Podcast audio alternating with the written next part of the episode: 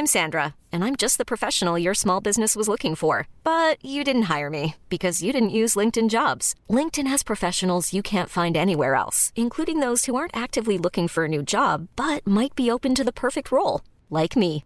In a given month, over 70% of LinkedIn users don't visit other leading job sites. So if you're not looking on LinkedIn, you'll miss out on great candidates like Sandra. Start hiring professionals like a professional. Post your free job on linkedin.com/achieve today.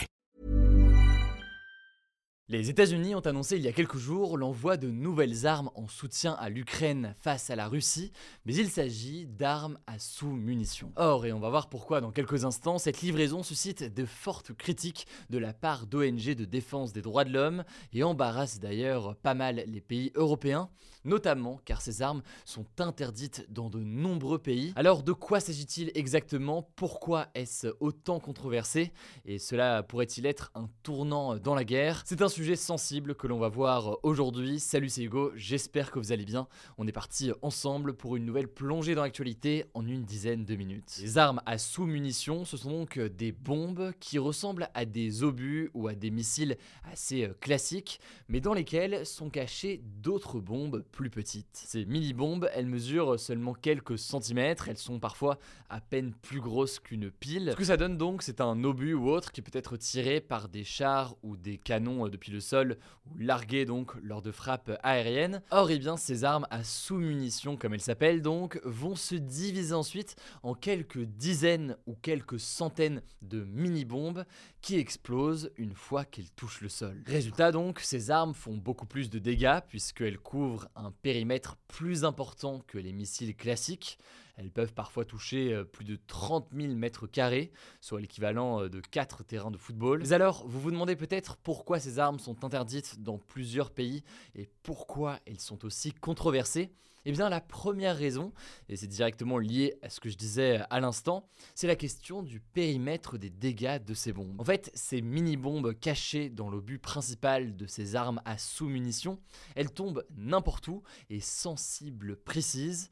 Elles peuvent donc causer d'importants dégâts pour l'environnement, mais aussi évidemment pour des zones habitables aux alentours. Ça peut être donc des frappes qui tombent directement sur les habitants. Bref, une cible strictement militaire n'est pas évidente et les dommages à côté peuvent être très très importants. Deuxième raison qui font que ces armes sont aussi controversées, c'est qu'une partie de ces petites bombes n'explosent pas quand elles sont larguées, soit parce qu'elles sont trop légères et que le sol est trop mou, ça peut être le cas dans certaines terres agricoles, soit parce qu'elles sont tout simplement défectueuses. Et ça concernerait jusqu'à 40% de ces petites bombes placées donc dans les armes à sous-munitions selon l'ONG Handicap International. Le truc c'est que si ces mini-bombes n'explosent pas directement, elles peuvent en revanche exploser par la suite à la moindre manipulation ou alors si on marche dessus par exemple. Résultat, elles représentent un grand danger pour les civils et notamment donc pour les enfants par exemple qui peuvent les trouver sans savoir de quoi il s'agit. Et ce qui rend la chose particulièrement dangereuse, c'est qu'elles peuvent rester actives pendant des décennies sans se détériorer avec le temps. Autrement dit, c'est donc euh, des armes qui ont un impact sur le long terme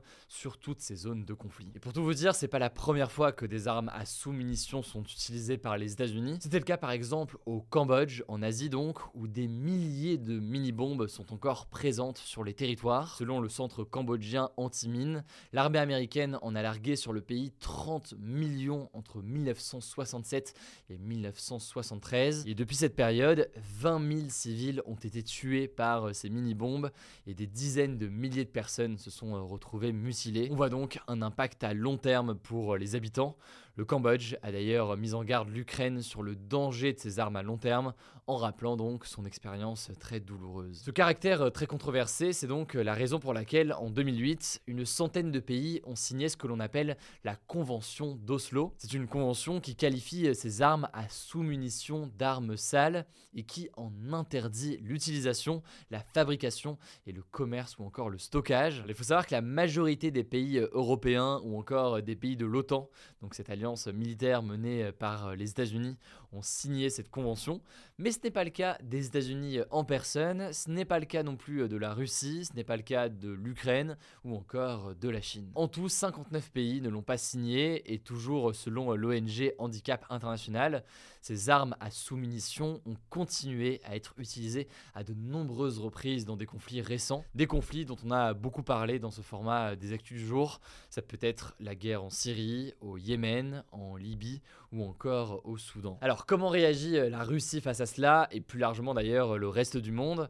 Je le disais rapidement en intro, cette décision elle embarrasse pas mal de pays partenaires de l'Ukraine. En gros, aucun pays ne veut commencer à créer des tensions ou des oppositions euh, au sein euh, de leur camp, mais pour autant on voit une forme d'embarrassement puisque on le sait donc un certain nombre de pays européens ont signé pour l'interdiction de ces armes à sous-munitions. Du côté français, on est dans une forme d'ambiguïté puisque la France a réagit en déclarant, je cite, Nous comprenons l'arbitrage auquel les États-Unis sont parvenus dans leur souhait d'aider l'Ukraine. C'est donc une déclaration mais qui reste mesurée qui vient donc du ministère français des Affaires étrangères. Alors de son côté, forcément, la Russie proteste contre cette décision. Elle considère, je cite, que c'est un aveu de faiblesse qui rendra Washington complice des morts qui pourraient donc être provoquées par cette arme. Pour autant, je le rappelle, la Russie ne fait pas partie donc des pays qui interdisent son utilisation et la Russie comme l'Ukraine sont d'ailleurs déjà accusés d'avoir utilisé ce type d'arme à plusieurs reprises depuis le début euh, du conflit. Il y a donc euh, une forme de double discours d'une certaine façon évidemment du côté russe qui elle-même peut être amenée à utiliser euh, ces armes. Alors maintenant une fois qu'on a dit tout ça, est-ce que la livraison de ces armes peut vraiment constituer un tournant dans cette guerre en Ukraine?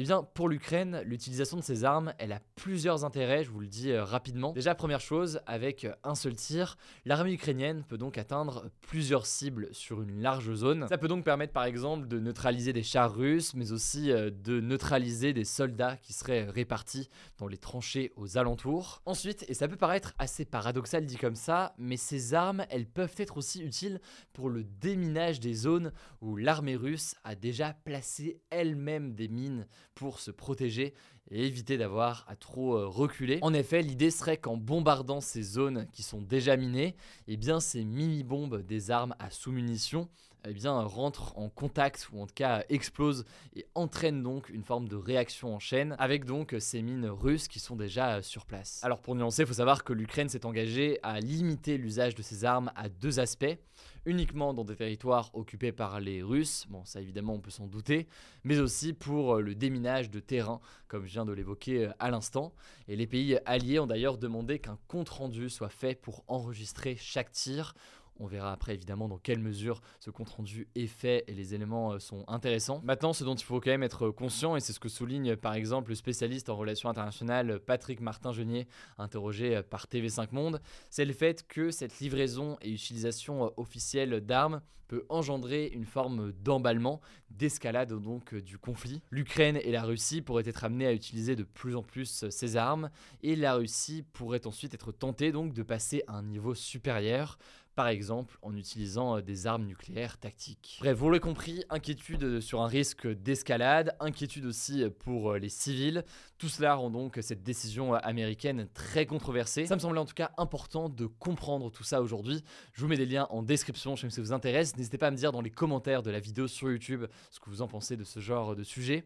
Je vous laisse avec Blanche pour les actualités en bref et je reviens juste après. Merci Hugo et salut tout le monde. On commence avec une première actu. Trois jours après la disparition du petit Émile, deux ans et demi, qui a échappé à la vigilance de ses grands-parents alors qu'il jouait dans un jardin, l'enquête est entrée dans une nouvelle phase. Déjà, les enquêteurs ont commencé à éplucher ce mercredi la masse considérable de données récoltées lors du ratissage du hameau dans lequel il a disparu. Le but, c'est de connaître toutes les personnes qui se sont trouvées à proximité avant et pendant la période de la disparition d'Émile. En parallèle, de nouvelles zones vont être ratissées alors que tous les habitants de la commune vont être auditionnés. Mardi, c'est la mère du petit garçon qui a été auditionnée mais le procureur n'est pas revenu sur ses déclarations. Bref, pour l'instant, aucune piste n'est privilégiée. On vous tiendra bien sûr au courant. Deuxième actus, ce mardi, cinq départements de l'Est de la France avaient été placés en vigilance rouge, le niveau le plus extrême de l'échelle de Météo France. Finalement, le bilan est essentiellement matériel. Heureusement, aucun blessé n'a été signalé. Alors, de gros grêlons et de fortes rafales ont provoqué quelques dégâts et des milliers de foyers sont toujours privés d'électricité. Ce mercredi, plus aucun département n'était en vigilance orange au rouge aux orages, mais 12 départements étaient encore en jaune. Troisième actu rapidement, Emmanuel Macron ne s'exprimera pas à l'occasion du 14 juillet, donc la fête nationale, mais dans les prochains jours, a annoncé ce mercredi l'Elysée dans un communiqué. C'est assez marquant car ça laisse une sorte de flou concernant ce discours qui était assez attendu, étant donné qu'Emmanuel Macron avait donné rendez-vous au 14 juillet pour faire un bilan, je cite, de ses 100 jours d'apaisement, une façon de clore l'épisode de la réforme des retraites. On verra donc ce qu'il en est. Quatrième actu, la première ministre Elisabeth Borne a reçu ce mercredi à Matignon les représentants du patronat et des syndicats après la crise de la réforme des retraites. L'objectif de cette réunion, c'était de tenter de s'accorder sur un calendrier pour étudier des sujets en rapport avec l'emploi, par exemple, alors qu'Emmanuel Macron souhaite bâtir, je cite, un nouveau cadre de vie. Alors plusieurs sujets ont été négociés en amont de cette réunion,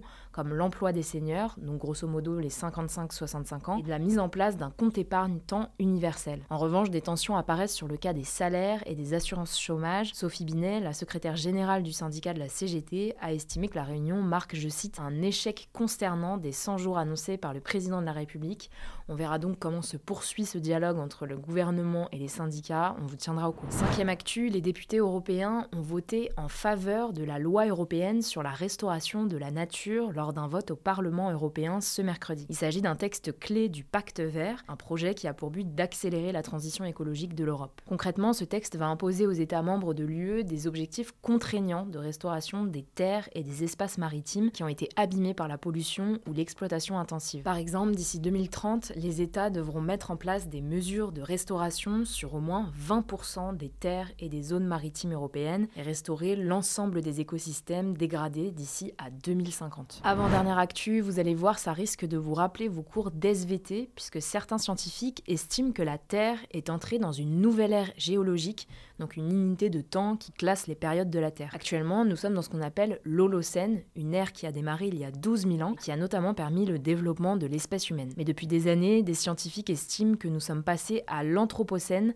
une période marquée par l'impact de l'humanité sur Terre. Ce mardi, des scientifiques ont désigné le lac Crawford au Canada comme le site de référence de cette nouvelle ère géologique, puisque ce lac illustre selon eux parfaitement l'impact de l'activité humaine sur la nature. On y retrouve notamment des microplastiques ou encore des cendres issues du pétrole et du charbon. Dernière actu, deux jumelles pandas géants sont nées dans un zoo en Corée du Sud. Alors au-delà du fait qu'ils soient trop mignons, c'est un double événement pour le pays. Le premier, c'est que c'est la première fois qu'une femelle panda met au monde des jumeaux en Corée du Sud. Et le deuxième, c'est que les parents des nouveau-nés ont été offerts à la Corée du Sud par le président chinois Xi Jinping. En fait, en dehors de la Chine, seulement une vingtaine de zoos possèdent des pandas, sont donc devenus un symbole des relations diplomatiques d'un pays avec la Chine. Voilà, c'est la fin de ce résumé l'actualité du jour. Évidemment, pensez à vous abonner pour ne pas rater le suivant, quelle que soit d'ailleurs l'application que vous utilisez euh, pour m'écouter. Rendez-vous aussi sur YouTube ou encore sur Instagram pour d'autres contenus d'actualité exclusifs. Vous le savez, le nom des comptes, c'est Hugo Décrypte.